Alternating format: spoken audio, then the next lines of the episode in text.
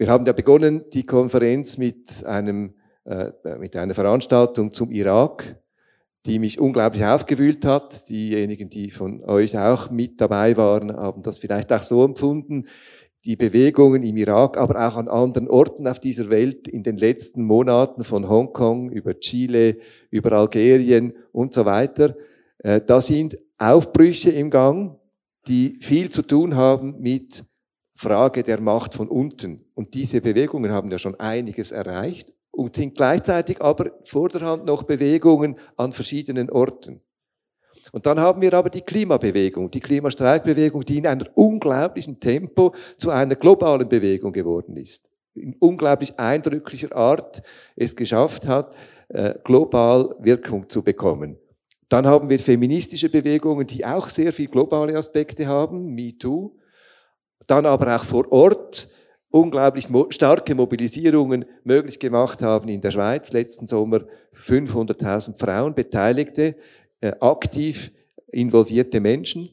In Spanien mehrere Millionen Frauen an einem vergleichbaren Streik diese Sachen erleben wir in den letzten Monaten und gleichzeitig kommen Themen auf, die eine große Dringlichkeit bekommen. Und die Frage stellt sich, und das ist die Frage, die ich euch auch stellen möchte, wie, wie beurteilt ihr das? Haben wir hier schon eine Art, eine, äh, die Grundlage, die, den Aufbruch in eine Periode, in der wir eben System Change Fragen stellen können in Verbindung mit unzähligen, vielfältigen Bewegungen und in der Hoffnung, dass diese Bewegungen auch untereinander äh, in Verbindung kommen. Also dass vielleicht äh, möglich wird, äh, dass in, in, nicht nur in Hongkong, sondern, sondern auch in Shenzhen Bewegungen entstehen, die dann auch Umweltthemen stellen, um ein Beispiel zu machen. Wie schätzt ihr die heutige Situation weltweit ein, auch Schweiz? Was bewegt sich da und was ermöglicht, was wird heute wieder möglich in Bewegung zu bringen. Wer möchte da einsteigen? Katharina, du. Ja, vielleicht. Ich bin ja, also guten Abend oder Nachmittag miteinander. Es freut mich, hier teilnehmen zu dürfen. Das ist natürlich meine große Hoffnung dass das, was jetzt im Herbst sich dann auch jetzt hier in der Schweiz gezeigt hat bei den Wahlen mit dem, ja, für schweizerische Verhältnisse schon fast großer Volk der Grünen, also dass sich eine Bewegung oder dass sich Bewegungen, die auf der Straße sehr, sehr manifest werden, sehr stark werden, die friedlich sich zeigen, eben auch nicht gewalttätig werden, weil sonst kann man im bekannten System wieder vorgehen und das niederwalzen dass durch diese vehemente Bewegung die Veränderung nachhaltig kommt. Aber es muss so bleiben. Da bin ich davon überzeugt. Weil wenn ich auch zurückschaue, wir hatten immer wieder Bewegungen, die funktionierten dann. Es gab gewisse Veränderungen. Ich denke an 68 kamen gewisse Veränderungen, 80 und dann immer wieder runter. Wenn wir dranbleiben, wenn wir daran glauben, dass wir die Veränderungen auch schaffen können, dann meine ich, ja, es ist der Grundboden gelegt. Es hilft, es ist auch die große Gefahr. Wir haben eine Dringlichkeit des Themas. Ich nehme das Klima, aber ich nehme auch den gigantischen Feudalismus, wie er eigentlich noch nie da war seit Menschengedenken. Wir haben derartig dringende Themen, dass es auch so sein muss. Es ist meine Hoffnung, ja. Vielen Dank, Katharina. Wenn ich das jetzt spiegle nach Ecuador, wir erleben hier in der Schweiz, haben wir wirklich eine, ein Stück weit Aufbruch erlebt im letzten Jahr, auch durchaus in Europa. Wie sieht das aber aus einer Sicht des globalen Süden aus? Ist das auch eine, deine Wahrnehmung, dass hier global Dinge geschehen, die miteinander zu tun bekommen und die uns äh, neue Möglichkeiten des Eingreifens äh, bieten, hier gemeinsam eben wirklich Systemwandel äh, in Bewegung zu bringen? Uh, thank you very much. And I apologize because I arrived uh, later here to this sofa, but I was there and I was confused and I thought that it was at 4.30. But uh, because I am a person that likes to arrive early, so I arrive early to my half past four meeting. So I just was waiting there not to interrupt. And I was listening Krista, so I only miss a few minutes of, of the meeting. So sorry for that. I know that to arrive late in Switzerland is very so I start bad, badly.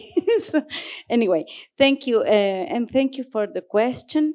Um, I wanted to to say um, that um, yes, your question is very difficult, in fact, because uh, how can we uh, let's say, measure or how can we uh, evaluate a movement? Uh, for example, if this will be a, a, global movement or will be part of the global movement or will uh, provoke a global change or not, I think is very, very difficult really. Because you can have a very small struggle in one part of the Amazon, Ecuadorian Amazon, for example, that is a very small struggle against for example, against the big company Texaco. For me, this is this could really provoke a, a, a global change internationally, even if it is only maybe 300 people in the Amazonia. Or maybe uh, we can say that uh, the big struggles and the big uh, raisins that we have in Latin America in October, do they really change the world? Or will be this contributing to a global change uh, uh, internationally in terms of, you know?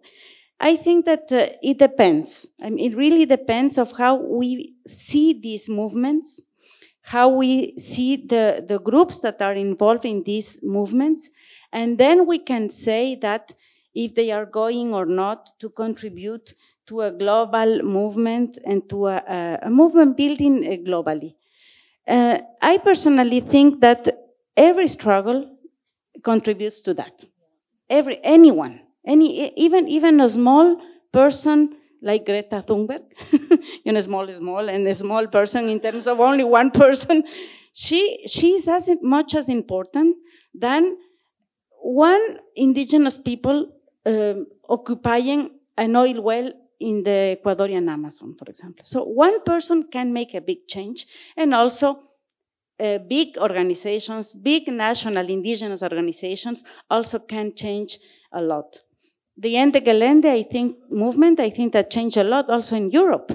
The, eh, ¿cómo se dicen? The, mm, the yellow, los chalecos amarillos, and the, the, the gilets jaunes uh, in France, I think that they're changing a lot to the to the global movements. So um, I think that uh, what is happening in the world now is not new. I mean, you are talking about new movements, but I think that they are not really new. I think that they are all movements that are recreating themselves in different ways with different persons, with different generations. And I think that we have to see them with a lot of enthusiasm and with a lot of uh, um, uh, hope and of course, we have to, to try to link them. The, the, now the challenge, I think, is how to link Greta Thunberg with the indigenous women in the Amazonian Ecuador. So the, the, the challenge now is to link all of these movements or to link the movements and uh, yeah, and to see what is happening probably in the next years. Thank you. Vielen Dank, Yvonne.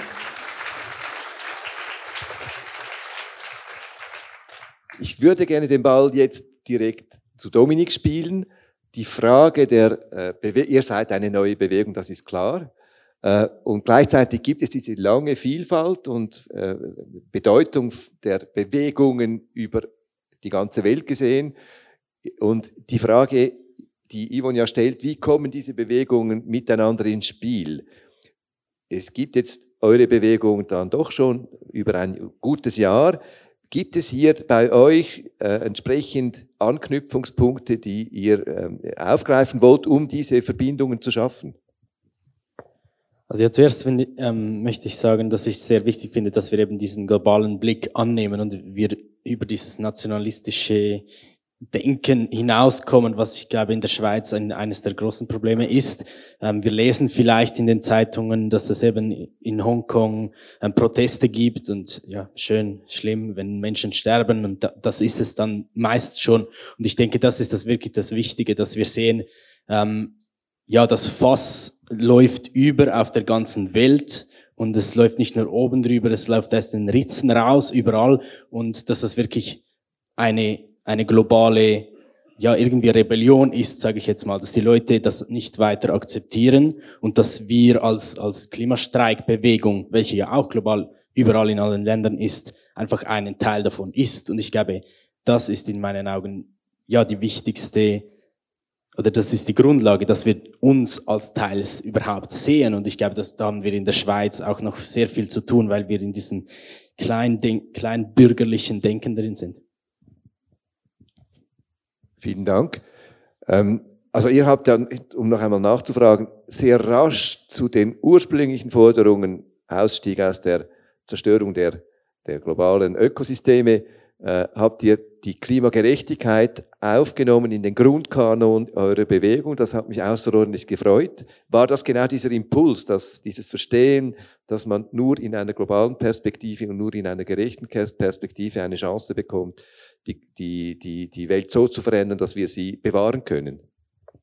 Also ich kann es ja nicht für alle sprechen, natürlich in der Bewegung, aber es gab sicher diese Leute, die uns dazu gebracht haben, dass wir diese Forderung aufstellen, haben das sicher so gesehen. Zum einen das international, aber zum anderen, dass, dass die, ja, die ökologische Frage nicht von der sozialen Frage, ja, trennbar ist. Und das ist eigentlich die Grundlage, denke ich. Und da bin ich auch sehr froh persönlich, dass wir das von Anfang an ähm, gemerkt haben, wenn man das so sagt. Vielen Dank. Ja, Nina. Thank you. I wanted to uh, relate back to what you have said, Yvonne, and what you have said, Dominique, um, because I think we need to be very careful that we. for you.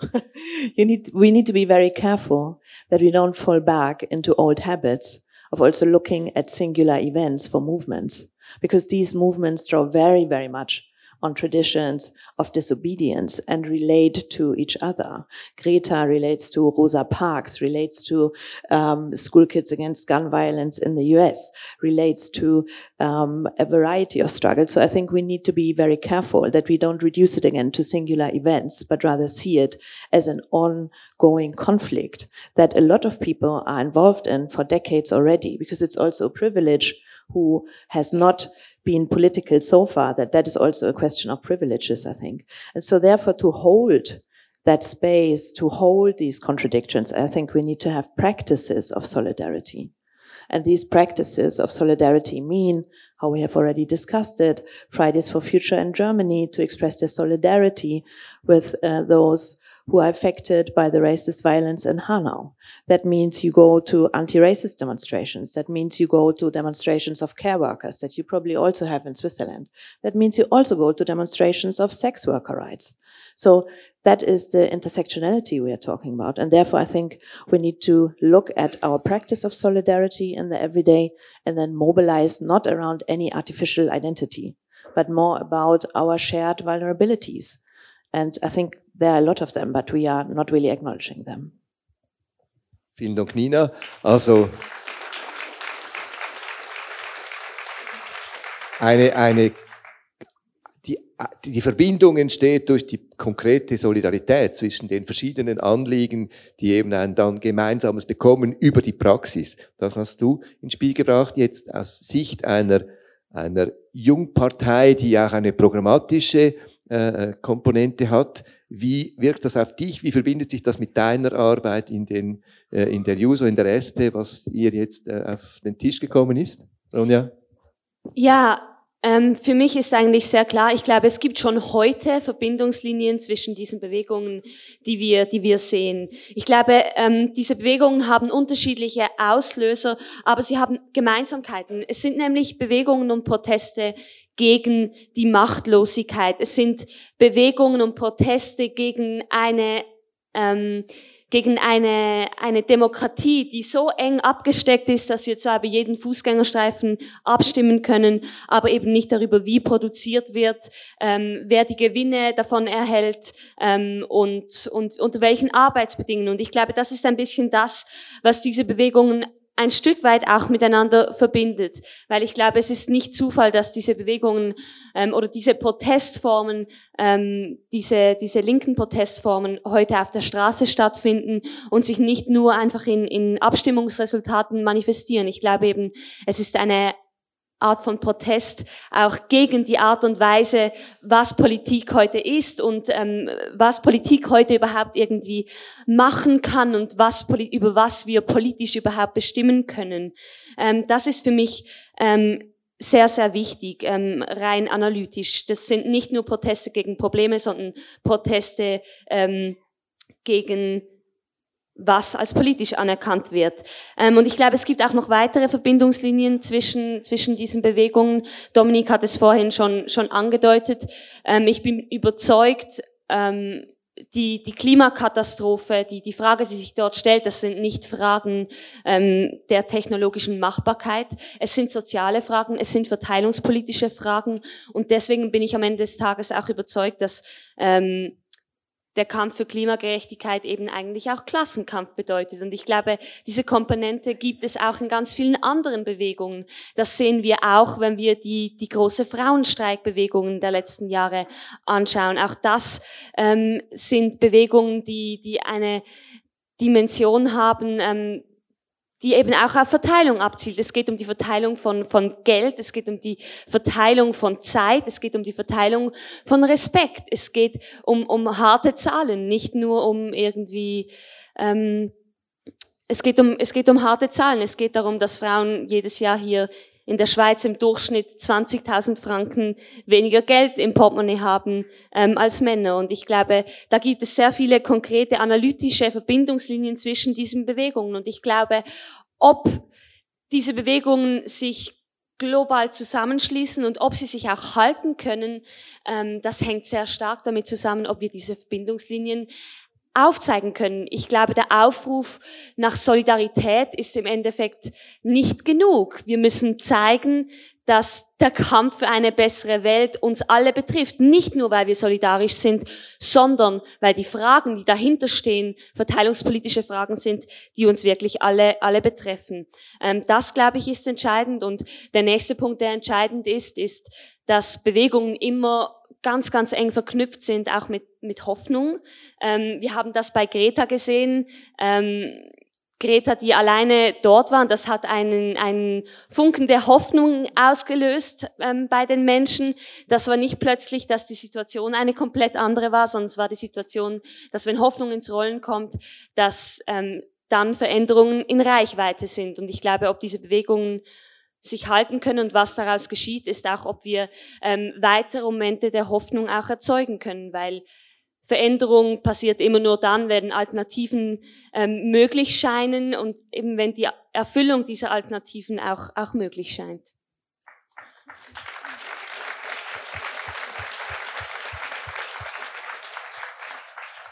Du hast jetzt die Brücke bereits geschlagen zur Frage, inwiefern diese Bewegungen eben gerade in Verbindung kommen, wenn sie System Change Fragen stellen, Fragen nach Alternativen.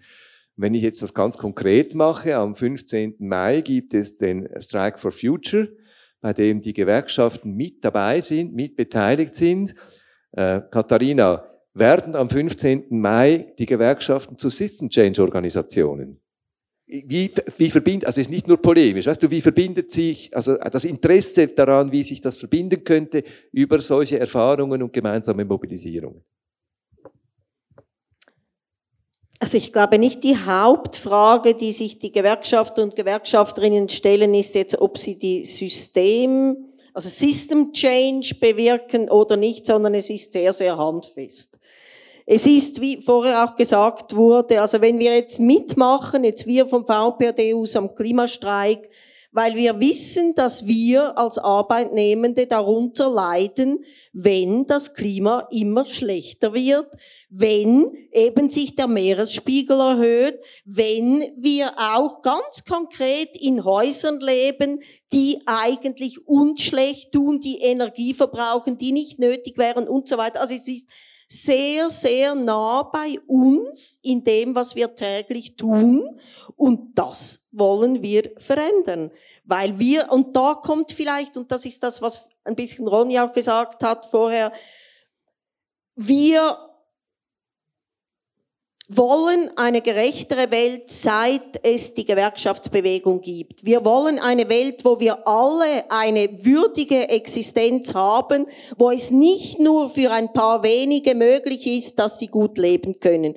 Und heute gehört halt zum guten Leben nicht nur die Frage des Lohns, sondern blöderweise hat uns die falsch gerichtete Wirtschaft auch an einen Punkt hingebracht, wo sie die ganze Welt zerstört ja gut, es wird für uns existenziell eben quasi ohne die abstrakte Frage zu stellen, sondern ganz, ganz nah an uns selbst bei den Arbeitsplätzen. Und da wir, das ist für mich immer wieder das Phänomenale, seit Beginn der Gewerkschaftsbewegung auch international vernetzt sind, wissen wir, wir haben die gleichen Ziele, Ideen weltweit je und das war auch so schön, das Beispiel zu hören aus Ecuador, je mit unseren konkreten Bedürfnissen vor Ort, was dasselbe Ziel gibt am Schluss. Wir wollen eine gerechtere Welt, wir wollen eine solidarische Welt und wir wollen vor allem eine Welt, wo wir überhaupt noch drin leben können, egal wo wir eben leben.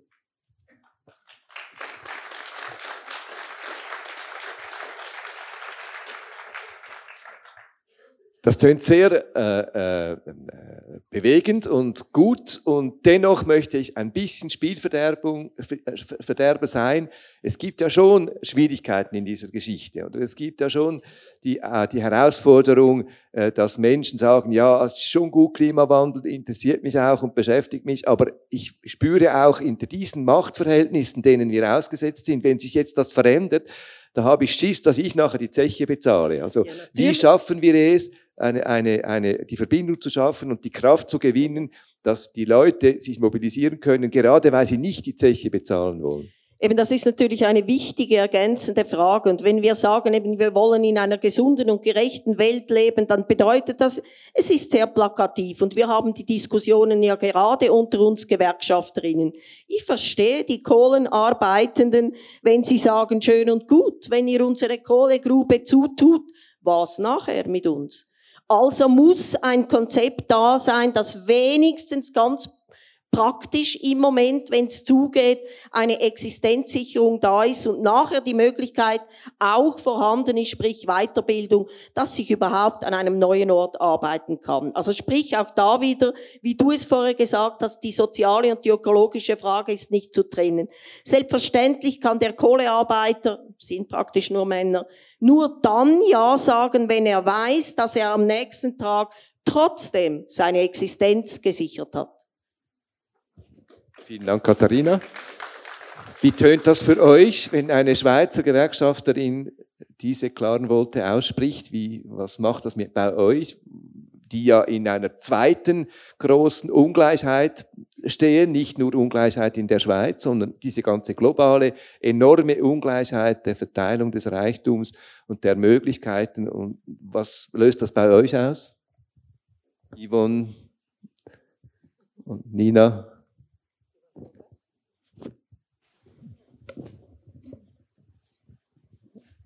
Uh, thank you. Um, first of all, I would like to mention something that uh, um, um, I was thinking when we talk about these challenges to to fight and to struggle together among the different movements and sectors, etc.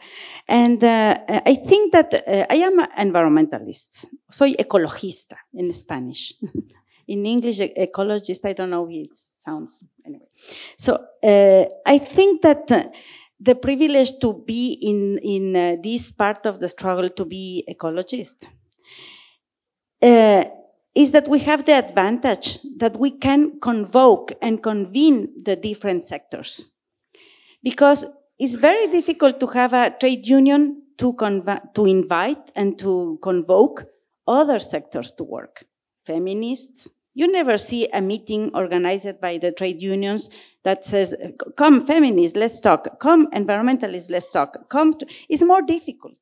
But from the point of view of the defense of environment and nature, it's very easy. This is why we see in Ecuador, for example, my organization, Acción Ecológica, we always are inviting people. Okay, let's talk with a feminist. What we think about reproduction What do you think as feminists? What do you think, what we think of eh, if we are environmentalists?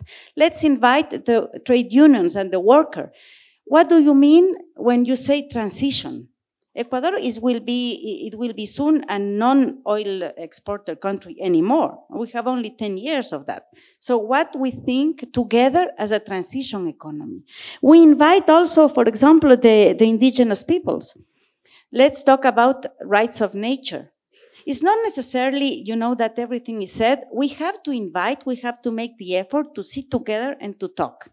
And I think that also with a Marxist, Okay, let's talk with the Marxist about a collision of rights. Are we going to sacrifice rights of nature, rights of indigenous peoples, peoples to satisfy economical, social uh, rights, for example? So we have to sit and force to sit together and discuss uh, uncomfortable issues.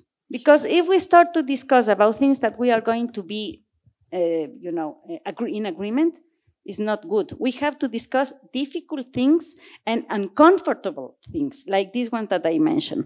Other thing that is important to say is that the, uh, the alliances are not necessarily natural. I, we have been discussing a lot uh, a few years ago with the people here in Europe that uh, talk and working about the growth because the people that uh, has this this the growth movement they think that this very that we have a natural alliances with the environmentalists, for example, in the south, uh, like in Ecuador. And this is not true. We, we do really to sit and talk about things that we think that we are thinking the same, but not necessarily. For example, the growth, uh, and, and you mentioned who is going to pay, no? Already, who is, the question is not who is going to pay. The question is to say who is paying now already this, uh, this model of development are paying peoples in the south, indigenous people, women in the world, uh, nature, of course. So who is going now to pay that? And I think that this is a question, for example, that we have been talking with the degrowth movement. Who is going to pay the degrowth movement, the degrowth of of, of the economy or whatever? So we have to sit together and we have to not to be af afraid to discuss things that could be difficult to you know, to talk about, but I think that they are important. Yes. I totally agree. And I think this is what we will see more and more. And I think what we could also see during the conference is that we have different understandings of justice and that we need to hold this space open for these different understandings of justice and these conflicting notions of justice. And I think specifically also with the unions, with the trade unions, I think it's not even the question if they join a strike or not. That's what I meant earlier. It, great. Congratulations. I think, you know, that's good. But I think we need to shift our attention away from the usual suspects to those who are already severely marginalized and see how can we open up spaces for them? How can we share the podium with them? How can we hand the microphone over to them? So that is um, people with uh, disabilities, indigenous peoples, LGBTIQA plus people. So that's really the question. I think it's not always the question of will the unions be on board? Yeah, we need to address the question of just transition. Totally agreed. Yes. But let us go one step further when we look at system change. I think that we need to shift our attention to those actors, to open up spaces for them to be there and to recognize the struggles that are already going on. These struggles are already happening. So therefore, I would like to call for a sort of shift in attention and not always focus and congratulate those who have been and do have privileges in their political activism already. Danke, Nina. Ich erinnere mich an eine, an eine Diskussion, die wir am Podium hatten gestern, ich glaube es war gestern, äh, wo, wo dieser, dieser Bogen aufgespannt wurde. Einerseits hat Slavia Kubela gesagt, wir müssen äh, zu den, wieder in Kontakt kommen mit den Leiden der Leute, die nicht einfach zu unserer Bubble gehören. Und er hat dann gedacht an Leute, die vielleicht heute AfD wählen, jetzt in Deutschland. Und jemand anderes hat gesagt, ja, aber wir, wir sind auch bei den Leiden der Leute, aber eben bei denen, die du jetzt, die du jetzt erwähnt hast. Und kann man sagen, dass es uns gelingen muss, in, hier irgendwie andere, eine neue Beweglichkeit zu bekommen, neue Zugänge zu finden, damit wir auch äh, den, den, den Bogen spannen und den, den Boden entziehen können den neuen rechten Geschichten, dem Nationalismus no. und so weiter, nicht? No, no, I, I, I'm, I'm sort of totally against giving the AfD any more space than she already has in Germany. I'm totally against it. So I think specifically after Hanau, no sort of public radio station should give them any more space for interviews or anything. It's, it's just, it doesn't work like this because this is like, violent against people. It's a perpetuation of structural racist violence. And that cannot, so therefore I, I totally disagree. Um, and I think the focus is wrong. Again, it's again not about a dialogue with AfD. It's about a dialogue with those families whose um, family members were killed. It's about a dialogue with those who survived attacks of racist violence in Germany. It's about a dialogue of those who suffer from structural racist violence in their everyday. That's what I would like and definitely suggest to focus on, and not on those who are sitting on their privileges and having a hate ideology. So therefore, don't misunderstand me, please. Danke, Nina. Also, nur um das klar zu machen, Slavia hat nicht gesagt, wir müssen zu AfD-Politikerinnen und Politikern, sondern zu Leuten, die empfänglich sind für diese, das, das hast du schon so ge gehört. Again, go, okay. go and talk to other people. We need to talk to other people. Okay. okay. Wie reagiert ihr darauf? Also ich, ich möchte noch kurz etwas ähm, sagen. Ich glaube, es hat mir gefallen, was du gesagt hast vorhin, und ich möchte etwas hinzufügen zu eben, dass wir auch die Dinge machen müssen, die nicht so einfach sind und die vielleicht nicht so angenehm sind. Weil ich glaube, ähm, du hast vorhin gefragt, ob die Gewerkschaften jetzt zur System Change ähm, Organisation werden. Und die Frage, wer in der Schweiz sagt das? Nicht einmal die SP, nicht die Grünen, nicht die Unions, gar niemand sozusagen, also vielleicht die Jungparteien und gewisse andere Gruppierungen sagen, dass, dass wir einen System Change wirklich brauchen. Alle sagen, okay, ja, wir haben jetzt die Klimastreikbewegung, das ist ja super und wir unterstützen das alles und machen nur weiter. Ähm, ja, ich, ich, ich sollte schon auch etwas machen, aber wir müssen darüber sprechen, dass die meisten nicht verstehen, in welchem Ausmaß wir das Ganze, was wir tun, verändern müssen und in, wie tief runter wir gehen müssen und dass es nicht reicht, wenn wir einfach das Gefühl haben, ja, okay, jetzt, jetzt gehen wir ein bisschen weniger in die Ferien oder wir, wir, wir spenden Geld an irgendeine Organisation. Und ich glaube, wir in der Schweiz haben noch so viel zu tun, um den Leuten klar zu machen. Und darum ist es wichtig, dass wir über die Thematik sprechen, dass es nicht reicht, einfach zu sagen, okay, wir müssen jetzt mehr tun für die Ökologie und es ist schon schlimm, dass die Gletscher schmelzen, sondern was ist die Grundlage und wie weit müssen wir gehen, dass wir diese Probleme lösen können?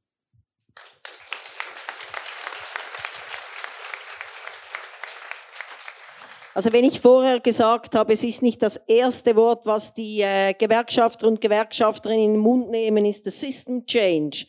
Also erstens eben, äh, ich glaube, die Gewerkschaftsbewegung will seit Gründung eine andere Gesellschaft, nämlich eine gerechtere Gesellschaft und eine Gesellschaft, wo alle eine würdige Existenz haben. Ich habe das vorher umgekehrt gemeint auf die neuen Fragen des Klimas. Zu den traditionellen sozialen Themen der mehr Gerechtigkeit schaffen zu müssen. Und das schaffen wir nicht mit kleinen Dingen, aber wir bleiben Tag für Tag dran, seit 100 Jahren. Vielleicht auch aus einer Erfahrung, dass wir, schön und gut zu sagen, Revolution morgen. Sie ist blöderweise nicht dann. Wir müssen sie noch hart erarbeiten. Und eben, die Gewerkschaftsbewegung ist dran seit 100 Jahren und zusätzlich nehmen wir auf, dass das Klima etwas ist, eben was auch eine komplett fehlgeleitete Wirtschaft erreicht hat, uns nämlich die Grundlagen quasi des Lebens überhaupt zu, zu entziehen. Und von daher eben weniger die philosophische Frage, sondern ganz, ganz konkret, wir wollen eine andere Welt und wir werden nicht aufgeben zu kämpfen. Und je mehr dazukommen, wunderschön, je mehr wir uns vernetzen können, wunderschön, damit eben noch einmal das hehre Ziel der sozialen Gesellschaft, die auch gesund bleibt, nicht nur wegen dem blöden Coronavirus. Es ist viel einfacher, darüber zu sprechen, als eben von heute auf morgen zu sagen, es geht nur noch mit erneuerbarer Energie beispielsweise. Aber dafür eben brauchen wir am Schluss die nötigen Mehrheiten. Zurzeit auch in der Schweiz. Wir sind zwar immerhin ein Drittel rot-grün, aber es ist ein Drittel. Und es ist keine Mehrheit. Damit eben immer wieder Dinge auch, die wir nicht durchbringen. Das heißt, dran zu bleiben, sowohl innerhalb der Parlamente, jetzt bei uns auch mit der direkten Demokratie, im Unterschied ja zu weltweiten anderen Demokratien auch, und auf der Straße laut bleiben. Ich denke, es ist auch wichtig, noch einmal über unterschiedliche Demokratieformen zu sprechen, wo auch mehr Möglichkeiten sind, zu intervenieren, die dann zu benutzen und zu schauen, wie wir die weltweit auch ausbauen können.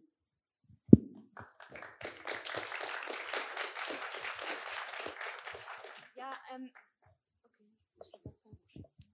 ah, ja, ähm, ich sehe den Punkt durchaus, dass wir schon lange auf die Revolution warten und wenn es gestern und vorgestern nicht passiert ist, warum sollte es morgen passieren? Aber der Punkt ist auch ein bisschen, ähm, wir haben nicht mehr die Zeit, endlos lange zu warten. Wir haben nicht mehr die Zeit, ähm, kleine Veränderungen und mal schauen, was passiert und anders geht es halt nicht.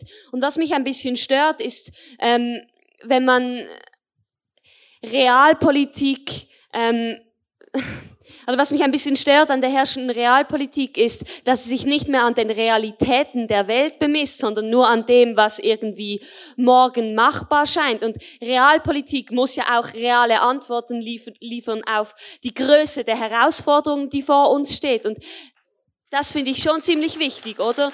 Und da braucht es dann mehr als als ähm, wir machen wir machen kleine Veränderungen und und so, oder? Ähm, das ist mir sehr wichtig. Ähm, der andere Punkt, den ich auch wichtig finde, ist, ähm, Dominik, du hast gesagt, ähm, wir müssen den Menschen das bewusst machen, wie ernst das die ganze Situation ist.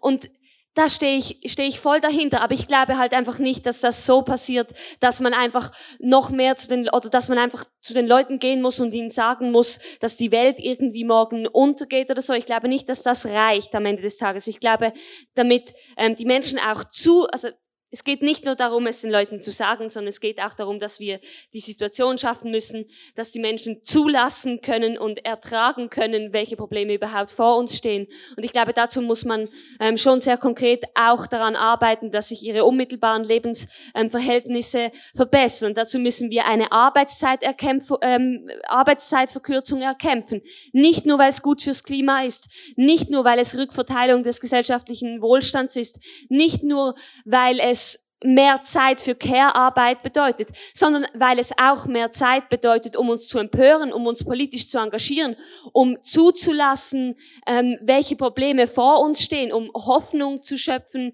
dass wir diese Welt verändern können.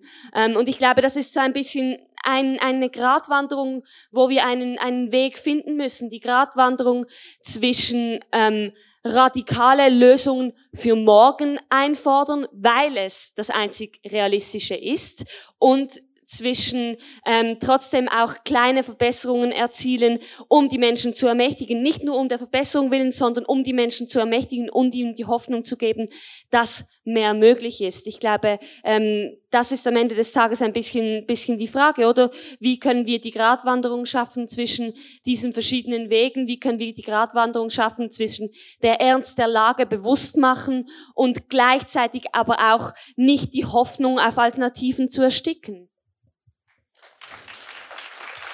Nur eine Bemerkung dazu. Ohne radikale Forderung gibt es eben auch nicht mal die kleinen Veränderungen. Ich würde nie sagen, wir dürfen darauf verzichten, die absolut radikalen und sogenannt richtigen, wichtigen Forderungen zu stellen. Es ändert nichts daran, dass sie nicht morgen da sind. Wir bewegen uns jetzt auf eine ganz wichtige äh, Frage zu, nämlich welche, welche Politik die, wie, wie können wir heute bereits jetzt beginnen, ein anderes Funktionieren des Politischen in Gang zu bringen und nicht nur einzufordern, damit wir aus dieser äh, äh, Aufstellung rauskommen, wir sind die Bewegungen, haben die großen Ideen und dann kommt irgendwann die Politik und die macht dann, was möglich ist. Und dann sagt man uns, es ist ganz viel nicht möglich. In der Schweiz häufig, man findet nicht Mehrheiten in der Abstimmung und wir werden halt nicht gewählt und so weiter. Und dann ist plötzlich alles wieder eingedampft. Also gibt es eine, gibt es Wege, dass wir selbst beginnen, Demokratie zu leben und und Druck auszuüben, nicht nur auf die Politik, sondern in Veränderungsprozesse zu kommen, in neue Formen des Demokratischen uns aneignen und dadurch auch äh, als Bewegungen stärker werden. Ich weiß nicht, ob ich mich klar machen kann. Also das Politische auch verändert wird durch uns. Das wäre dann die Anschlussfrage an diese Notwendigkeit oder diese Dringlichkeit, auch heute äh, fest, dingfest zu machen.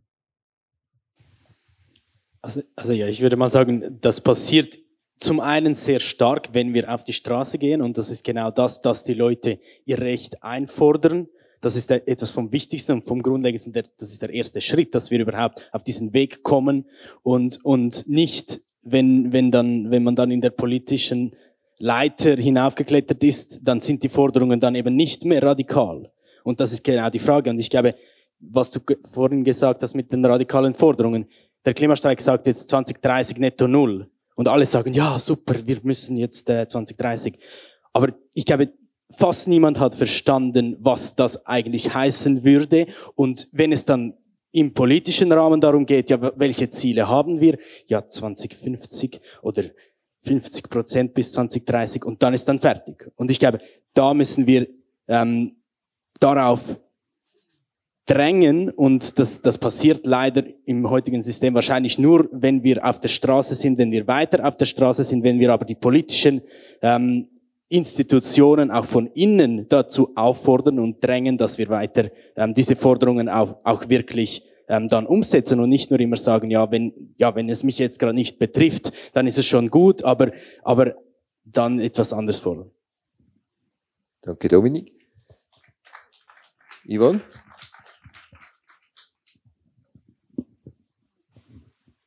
Thank you. Um, well, I think that um, there are so many ways uh, to not only the streets, even I mean, the streets, of course, uh, legal systems, institutional systems, political parties, but also uh, we have to think about the society organized in a different way. We have to, to think about the community, the commons. I think that we have to really change the, the philosophy of our uh, way of thinking. This is, this is very important. And I wanted to, to, to say something. I was thinking about, um, what uh, have to, uh, in common Switzerland with Ecuador? because I think that we have so many things in common, and at the same time we have we have so much differences. And one of the differences that I was thinking that is not I am not saying judging if it is good or bad, but there is a difference, is that for example I feel here that this idea, this, this, this attaching with the institutions, the political parties, you know, these, these things are very important. And I think that this is something valuable. And in Ecuador, contrary to that, for example, some years ago, in 10 years, we had nine presidents. Because so what's this is a big difference because uh, every year we have been in the streets changing the president changing the president. And this is for me this is not a bad thing. This is a way to also to exercise these new forms of political actions I mean, to, to this, these dynamics of, of this, this chaotic, uh, anar- anarchic politics in Ecuador creates also and helps to uh, construct social movements too. Of course, here, maybe the, this institutionality, this, the political parties, this idea to vote for many things, these, these consultation processes are very important too. So I think that there, there is not only one, there are not only two, there are several ways to exercise the, the politics and, the, and, to, and to try to look for ways to change what we want to change. But the, only, the last thing that I wanted to say and this uh, has to do of uh, what we think that is when we talk about system change. I mean, what what is people thinking about what is system? What is the change what we want? I mean, what what is for you the system what we are talking about? Probably is not the system the same system that for us in Ecuador or in America Latina we are talking about. So even when we talk about system change, we have to sit and say, okay, what we are going, what we are talking about when we say these two simple words that the system and change. This, I think that this is something that we have to, to, to sit and talk about.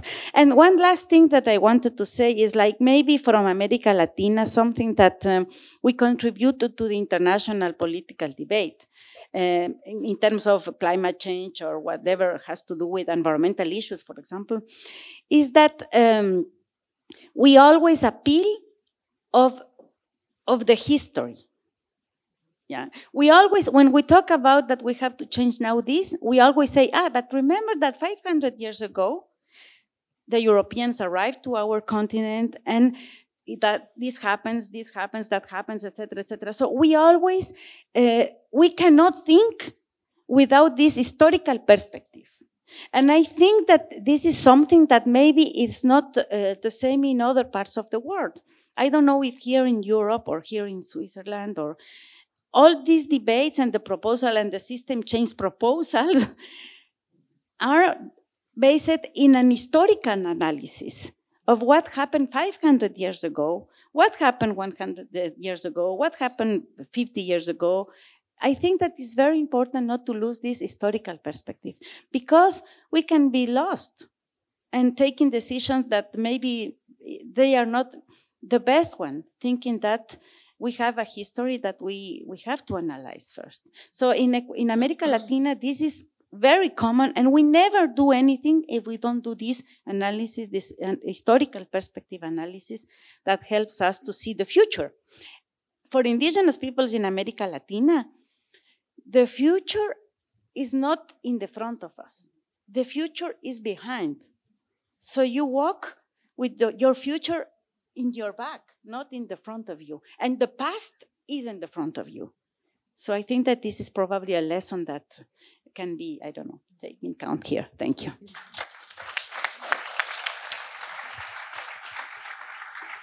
Ich möchte dir gerne noch eine Frage stellen und dann, in, dann möchte ich Christa wieder ins Spiel bringen, nicht, aber das Publikum, dass wir von euch hören, wie es auf euch wirkt und was euch jetzt beschäftigt. Diese Frage, du sagst, das System Change ist etwas anderes, je nachdem, woher man schaut.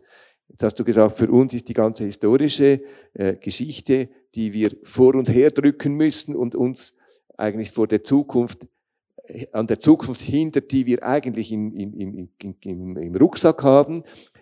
Kannst du äh, in, in wenigen Worten sagen, wenn du an System Change denkst, was konkret ist aus deiner Perspektive das Zentrale, damit das, was kann man das? Vielleicht kannst du das nicht, aber vielleicht kannst du hier noch so eine, eine starke Geschichte einspeisen in, in dieses brave Schweizer Land, in dem wir äh, immer nur gerade an die nächste Abstimmung denken. Geht das oder ist das?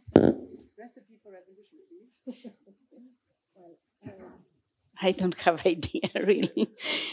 For me, the, I am going to talk about my, my historical position and geographical position from Ecuador.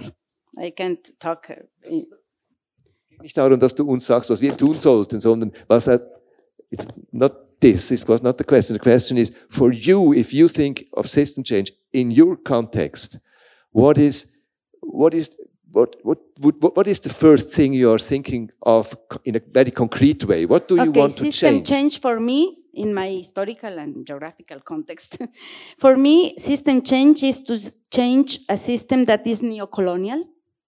That is uh, very important. Uh, neo-colonial in different ways, even in climate change solutions, cannot be the solutions neo-colonial, for example. So fight yeah he's right he's agree with me uh, so uh, a neo-colonial uh, we have to change a system that is neo-colonial that is racist that is unjust no unjust with uh, unjust with the woman with nature with indigenous peoples peasants uh, I think that is a, we have to change a system that is uh, perpetually um, depending of uh, rent of nature. We have to change that. I think that we have to change a system that uh, now is uh, is based on a on a philosophic way of see uh, of modernity that causes so much war, uh, harm to not only America, but everywhere in the world. And finally, I think that uh, we have to change a system that, that is um, uh, losing um, the memory of what happened during the five centuries um, ago. This is very simple. I know it's very complicated. Very simple. Thank you.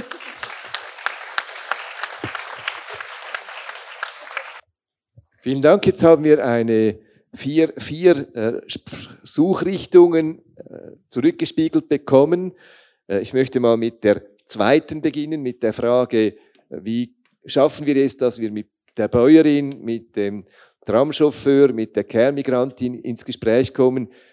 Der 15. Mai, dieser Streiktag, dieser Strike for Future, das ist ja auch eine Suche in dieses Gespräch hinein. Vielleicht kannst du, Dominik, sagen, was ihr hier für Ideen habt und wo es auch Anschlussmöglichkeiten gibt, dann für uns daran teilzunehmen. Ja, gerne. Ähm, ich habe vorhin nicht, leider nicht so viel über den 15. Mai gesagt. Wie gesagt, 15. Mai, Strike for Future, ähm, da versucht genau die Klimastreikbewegung diesen nächsten Schritt zu machen. Also nicht nur auf der Straße zu sein als Kinder und herumzuschreien, sondern ähm, diese Gruppen zu bilden. Also wir versuchen lokale Klimagruppen zu bilden. Also jeder von euch und jede von euch kann an eurem Ort, wo ihr wohnt, ähm, eine Klimagruppe gründen, damit wir euch, damit ihr euch organisieren könnt, damit ihr euch besser austauschen könnt. Ähm, und wir werden am 15. März, das ist natürlich früher, ähm, schon bald werden wir Klimaversammlungen machen, wo wir in diese Richtung gehen von Extinction Rebellion, wo es darum geht, wir, wir müssen mehr das Thema in die Bevölkerung bringen. Wir müssen wieder mehr Demokratie über dieses Thema und über viele andere Themen in die Bevölkerung bringen. Ähm, und ich glaube, diese Gruppen haben, ja, diese Klimagruppen oder diese Lokalgruppen, was es dann auch immer wird, ähm, denke ich, sind wie der nächste logische Schritt und wir müssen das sehr stark auch wirklich ja, betreiben. Also wir müssen wirklich Energie darin ähm, da reinstecken, denn ich glaube, es kann noch viel mehr passieren als einfach nur eine Diskussionsgruppe. Wir können, es kann so weit gehen, dass man eben Food Cops aufbaut, dass man, dass man mit den Bäuerinnen und Bauern in den Kontakt geht und wieder äh, mehr Solidarität schafft auf dieser Ebene. Es geht aber auch darum, dass, dass wir Gruppen gründen in Betrieben, dass wir die Leute in den Betrieben organisieren können und ihnen eben, ja, dieses Thema, mit diesem Thema in Verbindung bringen können, weil eben es ist zum Teil sehr schwierig und man ist zum Teil sehr ratlos und wir versuchen halt da wirklich in diese, in diese Richtung zu gehen ähm, mit dem 15. Mai. Danke, Dominik. Wenn ich das jetzt weiterspiele, dir, Katharina, äh, auch im Zusammenhang mit diesem 15. Mai, da war die Frage der Leute, die auf Bohrinseln arbeiten oder in der Kohleindustrie und was bieten wir ihnen an? Wie kommen wir mit ihnen ins Gespräch über ihre Zukunft, wenn das nicht die Zukunft ist? Der VPD organisiert die, das Personal in an den Flughäfen. Äh, gibt es hier Ideen, Ansätze, mit genau diesen Menschen über solche Fragen jetzt zu diskutieren und Ideen zu entwickeln, wie eine Just Transition, wie ein Übergang aussehen kann, kann der für sie spielt und nicht gegen sie? Also das ist eigentlich genau die Arbeit, die wir leisten, weil wir als Gewerkschaft gesagt, haben, wir beteiligen uns am Klimastreik. Geht es jetzt darum, dass wir vor Ort mit den Leuten diskutieren, was heißt es überhaupt eben umzustellen und was für Bedingungen braucht es für uns? Und zurück zum Kohlearbeitenden. Auch da, es geht nicht ohne Diskussionen mit den Menschen vor Ort, die ihnen einerseits mit ihnen zusammen und dann kommen schon Ideen, was man auch anstatt der jetzigen Identität des Kohlearbeitens sich vorstellen könnte. Aber dazu braucht es dann konkrete, also es braucht Geld und es braucht den Willen seitens der Regierungen, der Politik zu sagen, jawohl, wir garantieren euch zuerst einmal eine Existenzsicherung, wir schauen mit euch zusammen, dass ihr auf diesen Weg gehen könnt, den ihr tatsächlich wollt und ihr kriegt die entsprechende Weiterbildung. Wenn das nicht gewährleistet ist, also eben Change, Klima-Change heißt eben nicht nur verändert, eben wenn ich jetzt bei den Energien blieb, neue Energien, sondern es braucht eine neue Existenz, die die Menschen auch eine gewisse Befriedigung wieder garantieren. mit ihnen zusammen. Und das versuchen wir jetzt genau in der Vorbereitung des äh, Klimastreiks mit unseren äh, Mitgliedern zu tun. Was ist unsere Vorstellungen von eben einer, und das ist jetzt wiederum das Schöne, wir auch haben schon längst als Gewerkschaft gesagt, wir wollen die 2000 Watt Gesellschaft oder eben, wir wollen 2030 CO2-neutral sein. Wir müssen uns überlegen, was das heißt. Das hat extrem konsequente Auswirkungen auch auf unseren Arbeitsalltag. Aber mit, zusammen mit den Leuten zu entwickeln, kommt auch Kraft rein und der Wille, dass man dranbleiben will. Danke. Katharina, das tönt vielversprechend, was hier jetzt eben in Gang kommen kann. Ich möchte eine, den Bogen noch einmal auftun im Hinblick auf die Demokratiefrage das ist ja dann auch Teil einer, anderen, einer Demokratie von unten, sage ich mal. Und da beschäftigt mich auch eine Frage in Bezug jetzt auf Schweiz. Äh, Yvonne, du sagst, du nimmst wahr, dass wir sehr an diese parlamentarischen Geschichten immer denken und dass wir hier eine Kontinuität der politischen Praxis haben. Da gleichwohl gibt es ja hier auch die Gefahr, daran kleben zu bleiben, dann nicht, also dass das auch uns immer wieder ein Stück weit runterzieht. Und die Frage stellt sich ja, glaube ich, auch global die globale Klimabewegung in meiner Wahrnehmung war sehr stark bis jetzt orientiert auf das, was die UNO organisiert hat mit den jährlichen Klimakonferenzen. Und wenn ich mich erinnere an die äh, an frühere Bewegungen, globalisierungskritische Bewegungen, an Weltsozialforen, frage ich mich, brauchen wir auch nicht hier eigene Formen der von uns praktizierten Demokratie, äh, indem wir auch autonom und eigenständig uns treffen, global vernetzen und global Aktionsfähigkeiten entwickeln. Also brauchen wir beispielsweise so etwas wie ein Weltklimaforum regelmäßig als eine mögliche Form, dies autonom und eigenständig zu machen und nicht äh, dann an den Kopf zu kleben, an diesen UNO-Konferenzen und dann ist immer die gleiche Botschaft, diese UNO-Konferenz scheitert und wir, äh, die, die Klimabewegung sagt dann noch, das ist scheiße, oder? Also das ist, da, so, das ist meine Frage, wie kommen wir aus dieser ähm, äh, am, am institutionellen Kleben heraus in eine eigene Kraft, in eine stärkere eigene Kraft?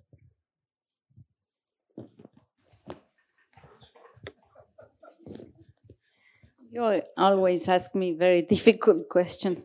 Uh, oh, well, I think that we already tried that with the World Social Forum, for example. And um, I mean, the problem is that, again, with this idea of the institutionalization, the problem is that, like it happened with the World Social Forum, it became too institutionalized, even supported by Petrobras in Brazil. So what what we are talking, I mean, this is not an alternative forum at all. Even we put so much energy during I don't know how many World Social Forums. So I don't think necessarily that this idea to have a global movement, like a parallel of the of the COPs, uh, could be necessarily um, a, a, solution. I really think that the local struggles. Uh, united in different ways, not as a, as a forum itself, uh, would be probably more effective. I mean, uh, to, to, vis- to make them more visible, to make them uh, seen as a, as a global uh, struggle, even it is a small struggle, is a global struggle because someone that is fighting an oil well means that is fighting for the humanity.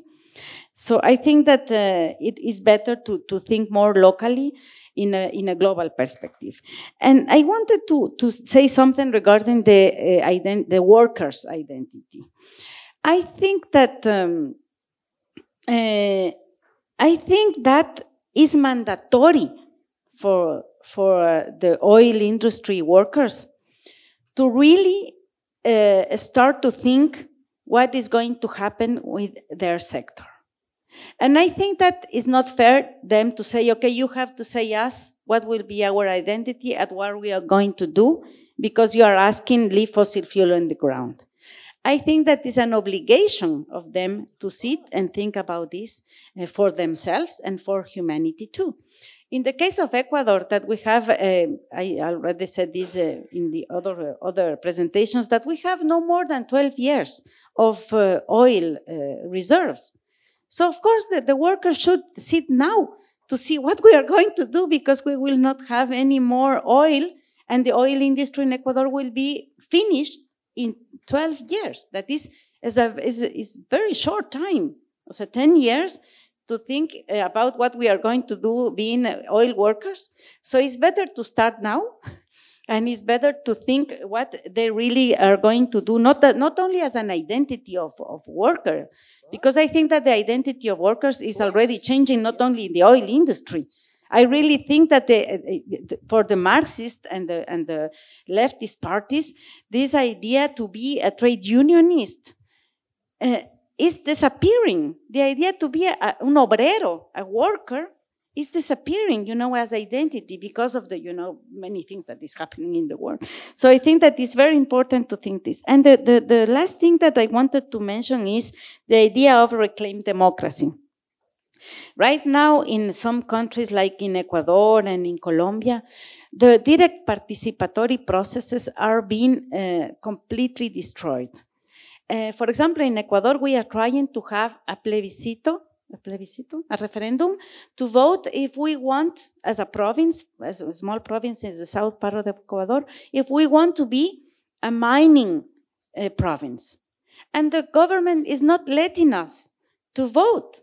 They are just making all the efforts legally, etc., to avoid these participatory processes in order to decide what kind of system system, in quotes, we want. And I forgot to mention when you asked me the other difficult question that when I imagine a change of system, of course, I want a system, as you mentioned, where, and the, the man there says, without uh, uh, taking out all the power to the corporations and to the financial system, to the banks.